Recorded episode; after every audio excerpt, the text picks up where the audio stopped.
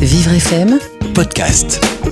Aujourd'hui, notre invité est Pierre, c'est l'un des stagiaires. Ses camarades lui posent des questions sur sa passion qui est la randonnée. Euh, Pierre, ça fait plus de 20 ans que tu pratiques la randonnée. Donc euh, les questions, euh, Edouard Oui, Pierre, de combien de temps dure une randonnée bah, En fait, c'est très variable. Ça peut aller d'une journée à un week-end jusqu'à une semaine, voire deux, et plus longtemps.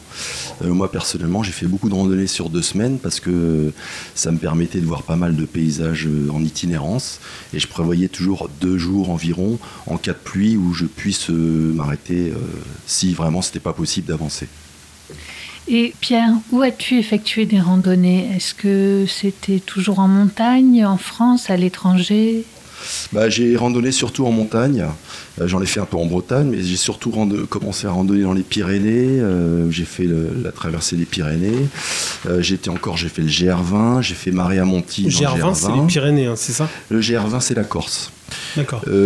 sinon, j'étais dans les Alpes, j'étais dans le Queyras, j'étais dans le Mercantour, j'étais dans les Écrins et j'étais en Bretagne, j'ai peut-être déjà dit. Mm. Voilà, et puis j'ai fait des treks organisés. Où est-ce que j'étais au Ladakh, donc le, du Ladakh aux Anskar, ça s'appelait, c'était l'Himalaya indien. Et été aussi euh, en Espagne euh, dans les Incantats. Ah. Voilà, les Pyrénées espagnoles. En Catalogne, c'est ça? Eh bien, c'est une colle. Je ne sais pas. Incantats. je crois pas que c'est les ah Peut-être, c'est possible. Est-ce que tu recherches euh, les contraintes C'est-à-dire, est-ce que tu aimerais un jour gravir un sommet plus élevé que, que ceux que tu as fait jusqu'à aujourd'hui, voir l'Everest ou, l'Everest ou éventuellement euh, la cordillère des Andes un très haut sommet Est-ce que c'est quelque chose que tu envisages? Non, en fait, pas du tout. Moi, ce qui m'intéresse dans la randonnée pédestre, c'est de couper avec Paris, de partir là où il y a le moins de monde possible et où il y a des beaux paysages. Et en général, bah, ce que j'apprécie en particulier, ce sont les lacs et puis euh, voir des animaux sauvages, me lever très tôt le matin pour voir des animaux, et vraiment être dans un environnement plein de, belle nature euh, et, d'air pur. Voilà, c'est ce que je recherche avant tout. C'est pas les sommets, c'est plutôt les, j'allais dire les creux, non, les, les lacs et l'école et les beaux paysages et, l'atmosphère, l'atmosphère de, de tranquillité. Alors justement, tu parles d'atmosphère, mais est-ce que ton voyage s'inscrit dans une démarche philosophique? Bah, en fait, oui, comme je viens de le dire, euh, moi, ce que je recherche, c'est surtout euh, euh, me retrouver seul, mais pas trop. Seul avec soi-même, ça permet de se retrouver bah, avec soi-même, c'est-à-dire voir e-, exactement ce qui compte vraiment dans, dans, sa vie, euh, quel est l'essentiel, et on met de côté tout ce qui est pollution, tout ce qui sert à rien finalement. Ça permet de, se ressourcer et de redémarrer euh, sa vie de façon plus satisfaisante. Voilà. Euh, il m'est arrivé une anecdote une fois, bon, dans, l'Himalaya indien, j'étais à 5000 mètres d'altitude.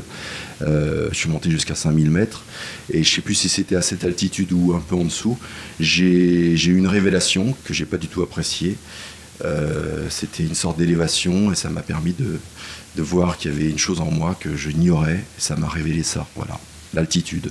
Pierre-Yves. Euh, donc après euh, quelques années de randonnée déjà, est-ce que tu arrives encore aujourd'hui à te souvenir de tes premières impressions, de ton premier dépucelage de la randonnée, la première randonnée? Quelle première impression qui fait qu'aujourd'hui c'est ta passion?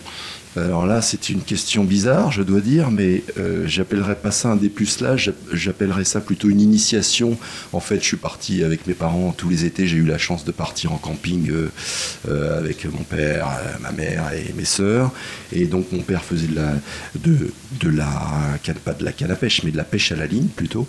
Et nous, on allait se promener autour des lacs. Voilà, c'est comme ça que j'ai été amené à apprécier l'univers de la montagne et de la randonnée. Pierre, je vais revenir sur le plancher des vaches et je vais te poser une question. Comment organise-t-on une expédition, une randonnée, le matériel, le plan pour l'itinéraire? Est-ce que tu prévois beaucoup de choses? Enfin, comment tu t'organises? Bah, en fait, euh, la première chose à faire, c'est de regarder, euh, de prendre un topo guide si on en a, c'est-à-dire un descriptif qui va détailler toutes les étapes, euh, enfin toutes les, toute la, le, parcours de la randonnée et où tu pourras fixer des journées donc découper ta, randonnée en étapes, une, étape par jour évidemment, euh, par rapport au point de chute, euh, par rapport au ravitaillement, par rapport aux rivières, par rapport au lac, donc surtout aux endroits où tu pourras te ravitailler en fait, et par rapport au dénivelé, tu peux pas faire trop de dénivelé dans la journée, tu peux faire euh, entre, bah, je sais pas, 1000, peut-être 1500 mètres de dénivelé, c'est déjà beaucoup. Maintenant, quand on est plus âgé, euh, on, fait, on, fait, on essaie de ne pas dépasser les 1000, 1200 mètres de dénivelé. Voilà, et puis sinon, bah, après, on passe à la liste de tout le matériel qu'il faut emmener. Euh, ça va du sac de couchage euh, au camping-gaz, la cape de pluie, la boussole, un sifflet si jamais on se perd dans le brouillard, ça peut toujours servir. Ou si on a un accident, quand on est tout seul, vaut mieux avoir un sifflet. Il y en a maintenant qui ont un GPS, mais bon, moi, je sais pas trop m'en servir, et des fois, ça ne marche pas si, si on est en forêt, il paraît que ça fonctionne pas, s'il y a du brouillard et qu'on est en forêt. Euh, il y a des quantités de choses à prévoir, il faut pas oublier les cartes, on peut prendre un appareil photo aussi. Euh, euh, oui, il y a beaucoup de choses à voir. Il y a beaucoup de choses à voir. et il faut tenir compte du fait qu'il ne faut pas dépasser un certain poids, donc il ne faut, faut pas en prendre trop non plus. Voilà. J'ai entendu dire qu'il y avait des règles pour euh, camper, bivouaquer. Tu les connais, j'imagine? Bah, Je les connais plus ou moins. En fait, euh, si on traverse un parc euh, national ou un parc régional, on n'a pas le droit de camper à plus d'une heure d'un lieu habité. Ou alors, il y a carrément des endroits qui sont qui sont réglementés et qui sont prévus donc euh, pour bivouaquer. Et là, le, le, bivouac, c'est-à-dire euh, le camping, se fait uniquement à la nuit, c'est-à-dire qu'on doit planter à 9h, à 7h du soir, pas avant 7h du soir, et on doit avoir déplanté à 9h du matin. Donc je vous laisse imaginer quand il pleut le soir à 5h ou 4h, c'est embêtant quoi, parce que pour se protéger, c'est pas évident.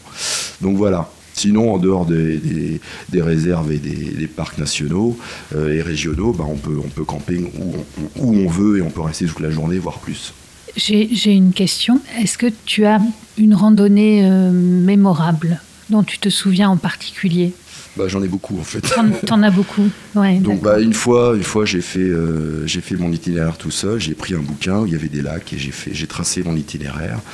Et là, euh, bah, j'ai suivi des chemins qui étaient tracés avec euh, des, signes de, chemin de, GR, de GR, de GRP, euh, chemin de, de, grande randonnée, chemin de grande randonnée, de petite randonnée, de pays en fait, et des endroits où il y avait des, chemins qui n'étaient pas tracés, où il y avait des gens qui passaient, et aussi des endroits où j'ai suivi des centres d'animaux, c'est-à-dire des endroits où ce sont des animaux qui sont passés, des chèvres, ou, enfin des brebis en l'occurrence, ou des vaches. Et donc là, j'ai pris des risques. Moi, je suis parti un peu à l'aventure, quoi. Voilà. Et là, c'était dans l'optique de, de, passer par le plus de lacs possible. J'ai tracé mon itinéraire. Mon itinéraire. Les animaux, on les croise? Les animaux, il faut, il faut se lever très tôt le matin et avoir la chance d'être le premier sur le, le chemin ou alors faut sortir en dehors des chemins. Ou alors on les croise en fin de journée vers 17h euh, quand ils sortent, euh, quand il fait plus frais, qu'il y a moins de monde sur les chemins. C'est là où on peut les apercevoir. Et il ne faut pas faire de bruit. Si on est avec quelqu'un qui est bavard, c'est foutu. Donc euh, bah voilà, c'est pour ça une des raisons pour lesquelles j'aime bien faire de la randonnée tout seul. Eh ben, merci Pierre. Je vous en prie.